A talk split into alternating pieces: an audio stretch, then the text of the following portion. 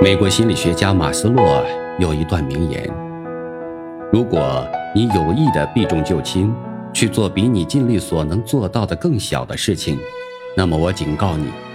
在你今后的日子里，你将是很不幸的，因为你总是要逃避那些和你的能力相联系的各种机会和可能性。每逢读到，我总是心怀战栗的感动。一个人。”就像是一粒种子，天生就有发芽的欲望。只要是一颗健康的种子，哪怕是在地下埋藏千年，哪怕是到太空遨游过一圈，哪怕被冰雪封盖，哪怕经过了鸟禽消化液的浸泡，哪怕被锋刀双剑连续斩杀，